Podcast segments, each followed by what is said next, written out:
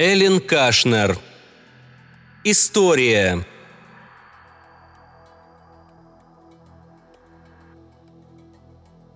«Ты проехал на красный!» – восклицает она не без восхищения. «Знаю», – как всегда самодовольно отвечает он и, поддав газу, обгоняет маячивший перед ними вот уже несколько кварталов фургон. «Я люблю скорость». Он слишком стар для нее, но ей все равно. Возраст никогда не был помехой. Она – историк, почти.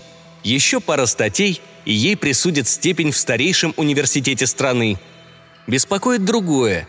Он не делится с ней подробностями истории своей жизни. «Я забыл», — отвечает он, когда она настаивает. «Это было так давно». Он помнит. Она знает, что он помнит. Просто не хочет рассказывать. «Почему ты по-прежнему ездишь на машине с механической коробкой передач?» Придирчиво спрашивает она. «Все должны ездить на механике. Ты что, не умеешь?» «Конечно умею но в городском трафике автомат удобнее. Он аккуратно пересекает оживленную площадь, окруженную старинными зданиями. Здесь водителям приходится сражаться за пространство с опаздывающими студентами, юными интеллектуалами, считающими, что машины обязаны останавливаться перед ними, а также с попрошайками, туристами и рассеянными преподавателями вышеупомянутых студентов. Когда он впервые увидел эту площадь, она кишела студентами другого сорта – в черных мантиях и грязных сапогах, смотрящих не перед собой, а то вверх в поисках вывесок постоялых дворов, то вниз, чтобы не наступить в кучку конского навоза, гнилую кочерышку или ненароком не споткнуться о надравшегося крестьянина. Сегодняшние студенты не смотрят под ноги, да и вверх голову не задирают. «С дороги, придурок!» – рявкает он на белобрысого бродягу с рюкзаком, шагнувшего на проезжую часть, не дожидаясь зеленого сигнала – он любит водить машину и ругаться. В молодости ему не доводилось делать ни того, ни другого. С тех пор прошло очень много лет. Также он любит рок-н-ролл и блюз. «Ничто не сравнится с американским блюзом», — говорит он. «Эрик Клэптон – жалкая копия Мадди Уотерса». «Ты бывал в Америке?» – спрашивает она. «Однажды», – кривится он. «Ужасное место». Она давно уяснила, что не стоит отпускать шуточки про тягу к родной земле. Он терпеть их не может. Порой она все равно шутит, когда хочет его позлить, но не более того. Она пытается разговорить его, пока он еще не отошел от сна. «Расскажи о мировой войне», – спрашивает она. Но он лишь отворачивается. «О которой?» – бормочет он. «Которая больше понравилась».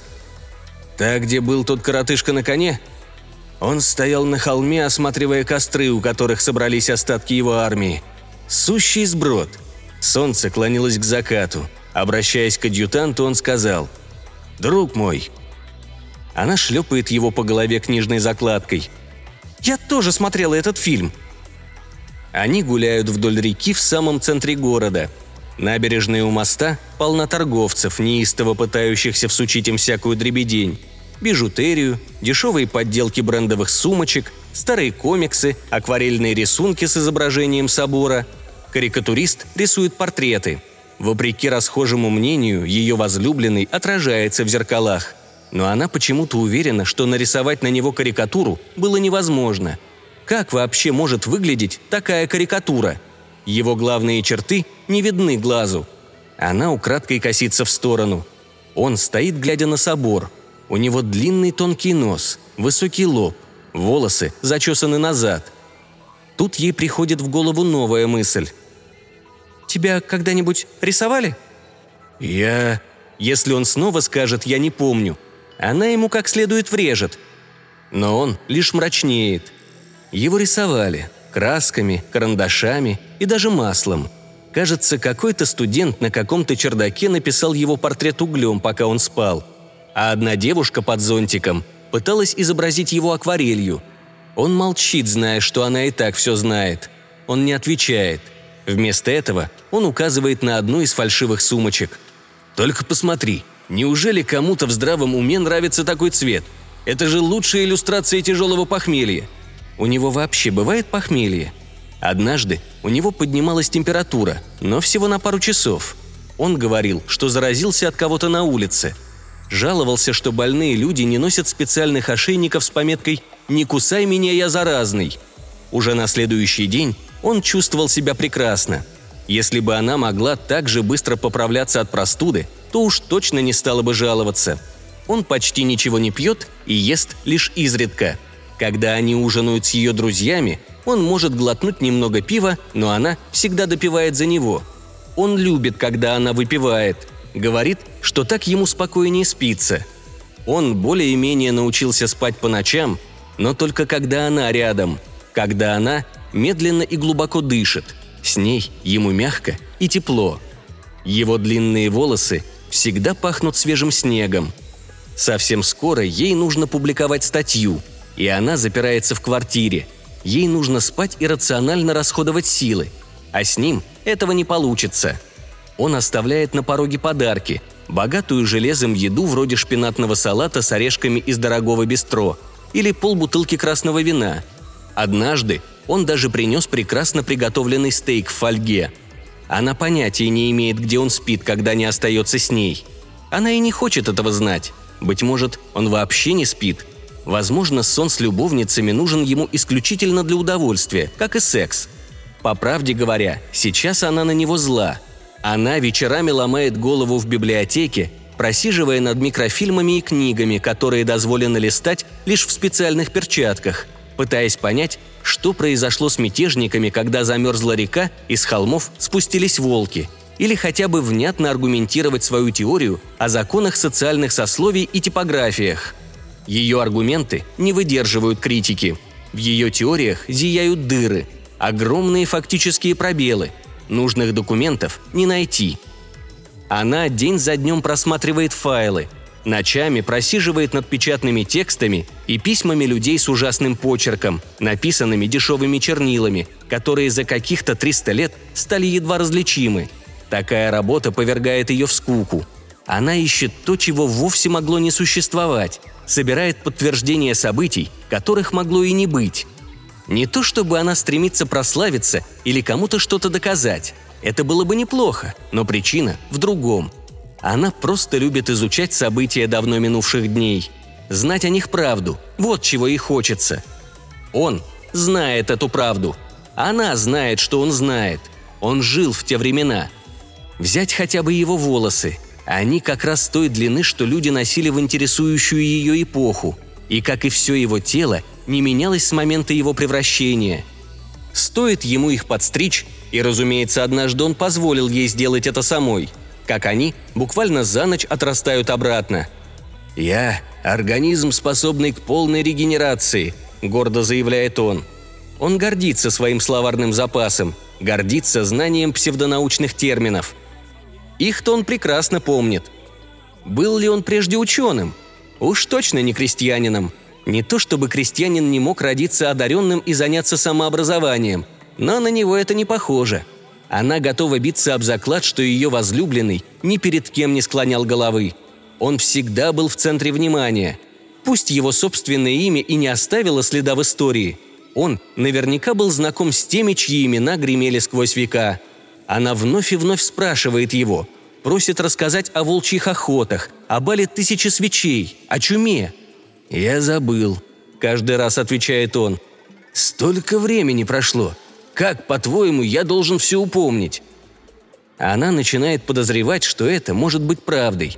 Память у него действительно неважная. Он теряет ключи от машины, забывает передать ей, что звонила мама, подарков ко дню рождения, который совсем скоро она уже и не ждет. Она продолжает копаться в книгах, но ищет уже не факты, а старые изображения похожих на него людей – вот какие-то строго одетые люди в кружевных воротничках подписывают документ. Гражданское соглашение 1635 года. Вдруг это он стоит сбоку от стола и внимательно смотрит, словно проверяя подписи. У него нередко бывает такой же проницательный, критический и насмешливый взгляд. Можно ли где-то найти список людей, подписавших соглашение? Должно быть нетрудно – Другие ученые уже наверняка проделали нужную работу за нее. Вот и список. Она просматривает фамилии подписантов. Что теперь? Перечислять их ему поочередно и угадывать, как королева угадывала имя Румпельштильцкина? посреди ночи нашептывать имена давно мертвых политиков ему на ухо, пока он не вскочит с возгласом «Здесь, ваше высочество!» Она проверяет дату на изображении. Черт, эта гравюра написана в честь 50-летнего юбилея события.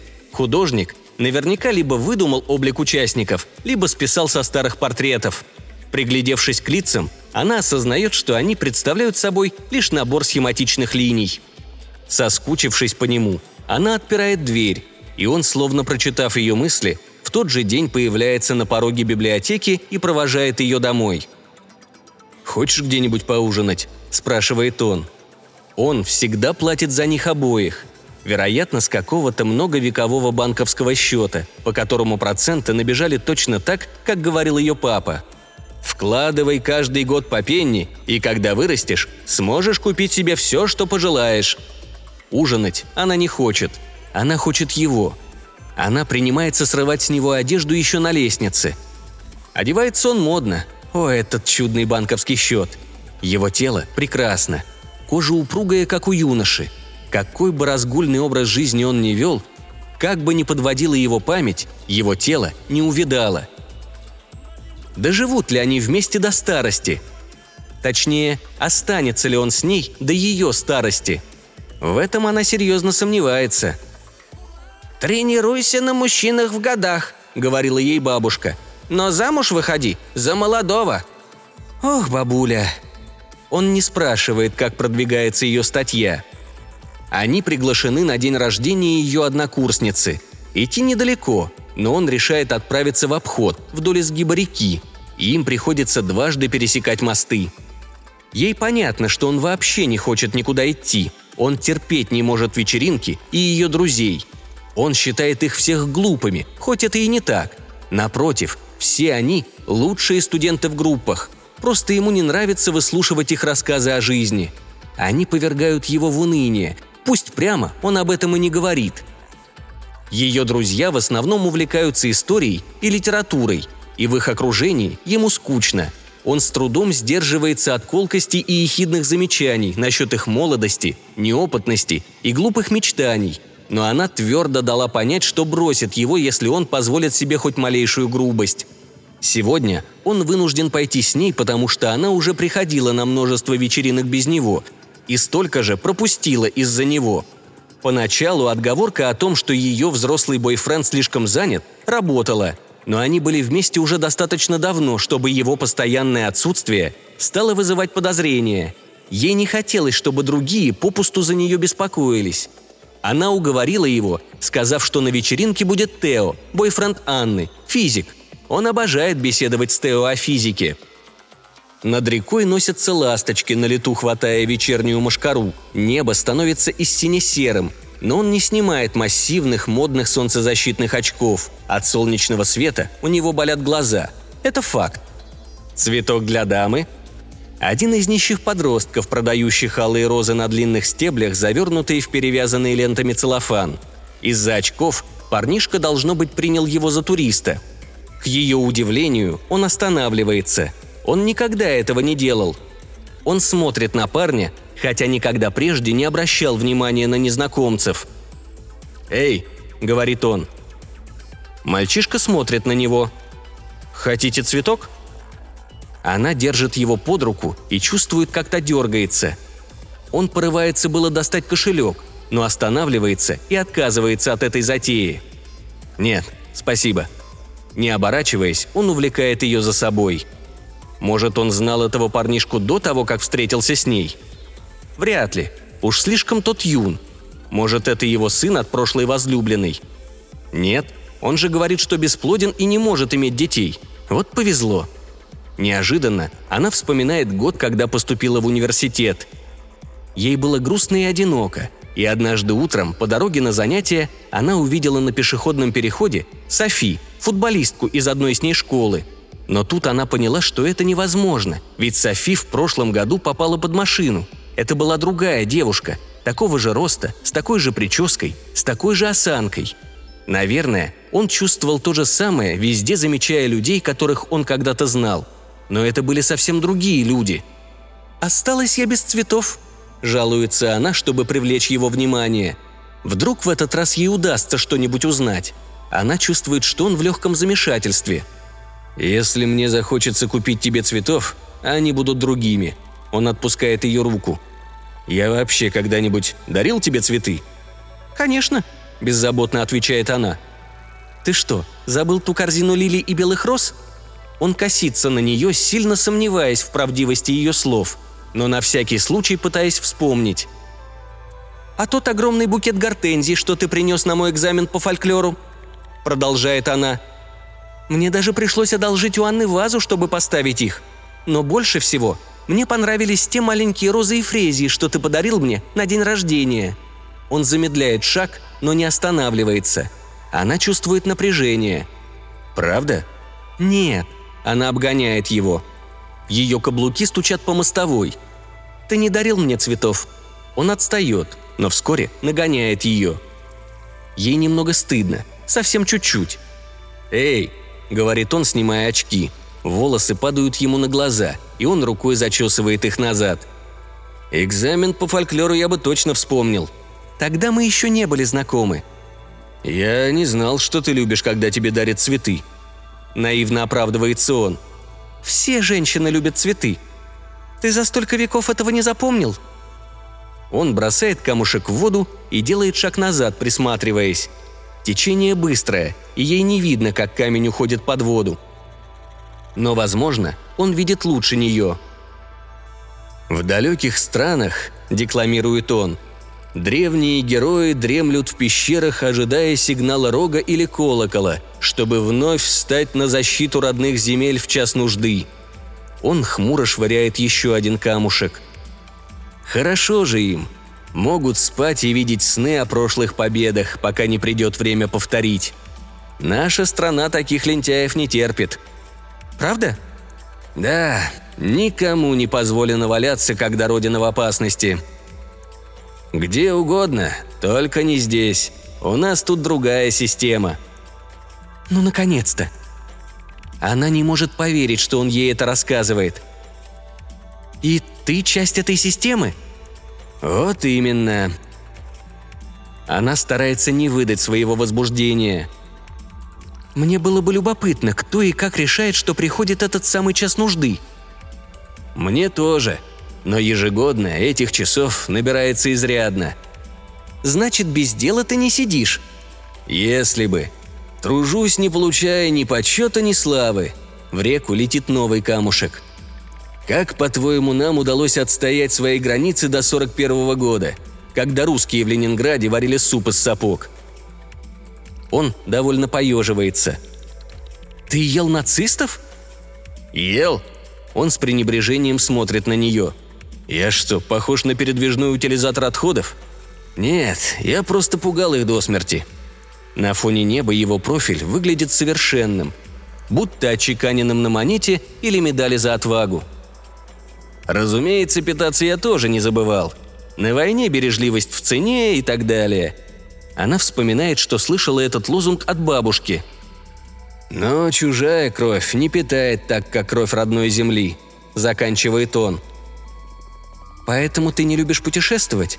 «Это одна из причин». «Кровь родной земли?» Он приближается к ней, несмотря на то, что был уже достаточно близко – кладет руку ей на затылок и склоняется, вдыхая запах ее волос. Ее сердце колотится, будто уже перешло на службу к нему. Подняв голову, она притягивает его к себе. Прохожим они кажутся обычной парочкой, обжимающейся на живописной набережной. Возможно, они даже попадут на фотографии каких-нибудь туристов. Он обнимает ее сильнее, прижимаясь губами к ее шее. «Когда-то я был высоким», — шепчет он. Очень-очень высоким. Настолько, что люди таращились на меня на улице. А теперь я обычный? Ничуть не обычный. Она всегда чувствует безумную радость, когда его губы приближаются к ее венам. «После войны люди хорошо питались», – ворчит он. «Молоко, план Маршала, акселерация. А теперь все глотают витамины. Когда-нибудь мне придется встречаться с карликами, которые будут одного со мной роста. Возможно, он сказал еще что-то, но от прилива крови к ушам она ничего не слышит. Для нее нет ничего приятнее, чем позволить частичке себя влиться в него. Если бы они были дома, она бы впустила и его в себя. Она глубоко вдыхает, и воздух кажется слаще всего на свете. Ей не хочется, чтобы он прекращал, но он останавливается. Она потеряла счет времени. Все длилось недолго, если судить по никуда не девшимся птицам – она хватается за шерстяной отворот его пальто, чтобы не упасть. Он аккуратно, нежно отстраняется и быстро вытирает губы белым хлопковым платком. Это его привычка. Вытирать там почти нечего, но он никогда не пользуется для этого салфетками. Обняв ее за талию, он поддерживает ее, пока они идут по набережной. Солнце опускается за горизонт, и в нем пробуждается энергия. «Пойдем домой», – спрашивает он. «Пойдем? Вместе». Когда он напьется, то всегда хочет продолжения. Без этого у него мало что получается. У нее кружится голова, и она пропускает намек мимо ушей, по-прежнему думая о его рассказе. «Ты настоящий герой», – мечтательно произносит она. «Ты охраняешь границы в тяжелые времена». «Точно. Уверен, что тебе хочется выразить мне свою благодарность. «А как насчет осады 83-го года? Ты был там?» «Какого именно 83-го?» – подразнивает он. Она щиплет его за плечо. «Ты прекрасно знаешь, какого. Кофейная осада. Так, где были турки». «Ой, смотри-ка!» Он внезапно останавливается посреди улицы. «Я ведь тут жил!» Она смотрит туда, куда он указывает – они на границе туристического квартала и квартала красных фонарей, напротив кебабной. Дома здесь и правда старые, но старых домов хватает по всему городу. А может, чуть дальше? Слушай, здесь же была пекарня. Запах по утрам был просто божественный. Ясно. Отвлекающий маневр. Она закрывает на это глаза, потому что правда и исторические факты уже не так интересуют ее – Теперь ей больше всего хочется вернуться домой и затащить его в постель. На вечеринку можно и опоздать. Не в первый раз. На этой же неделе он дарит ей цветы. И на следующий, в день ее рождения. «А ты становишься сентиментальным», – замечает она. «Просто я к тебе привязался», – отвечает он. Она старается не заснуть, раздумывая, что бы это значило – но рядом с его теплым, согретым ее кровью телом она всегда засыпает. Кровь – это ее дар ему. Совсем крошечный дар, как глоток старого коньяка. Он наслаждается ею всецело, как никогда не наслаждался и не будет наслаждаться ни один мужчина. Она чувствует, что ради нее он готов на многое. Он красив, но не молод. Трудно ждать от него большего. Но она никак не может оставить его в покое – «Расскажи», – просит она, нередко в те моменты, когда его губы еще смыкаются на ее шее. «Расскажи, каково было находиться при дворе последнего короля? Расскажи об испанских посланцах и меморандуме Акрента. А правда, что у герцогини Октавии действительно был роман с гувернанткой и горничной?» «Все это было так давно. Давай лучше прогуляемся. Что идет в кино?» «Расскажи, когда ты впервые увидел электрическую лампу?» Расскажи, сколько времени в 1708 году занимала прогулка с одного конца города на другой? Откуда мне все это помнить? Что любила есть твоя мама? Когда ты научился водить машину? Ты когда-нибудь дрался на дуэли? Расскажи же!» «Я не помню», — отвечает он. Он все помнит, она в этом уверена. «А меня ты будешь помнить?» «Разумеется», — говорит он. «И это, возможно, правда.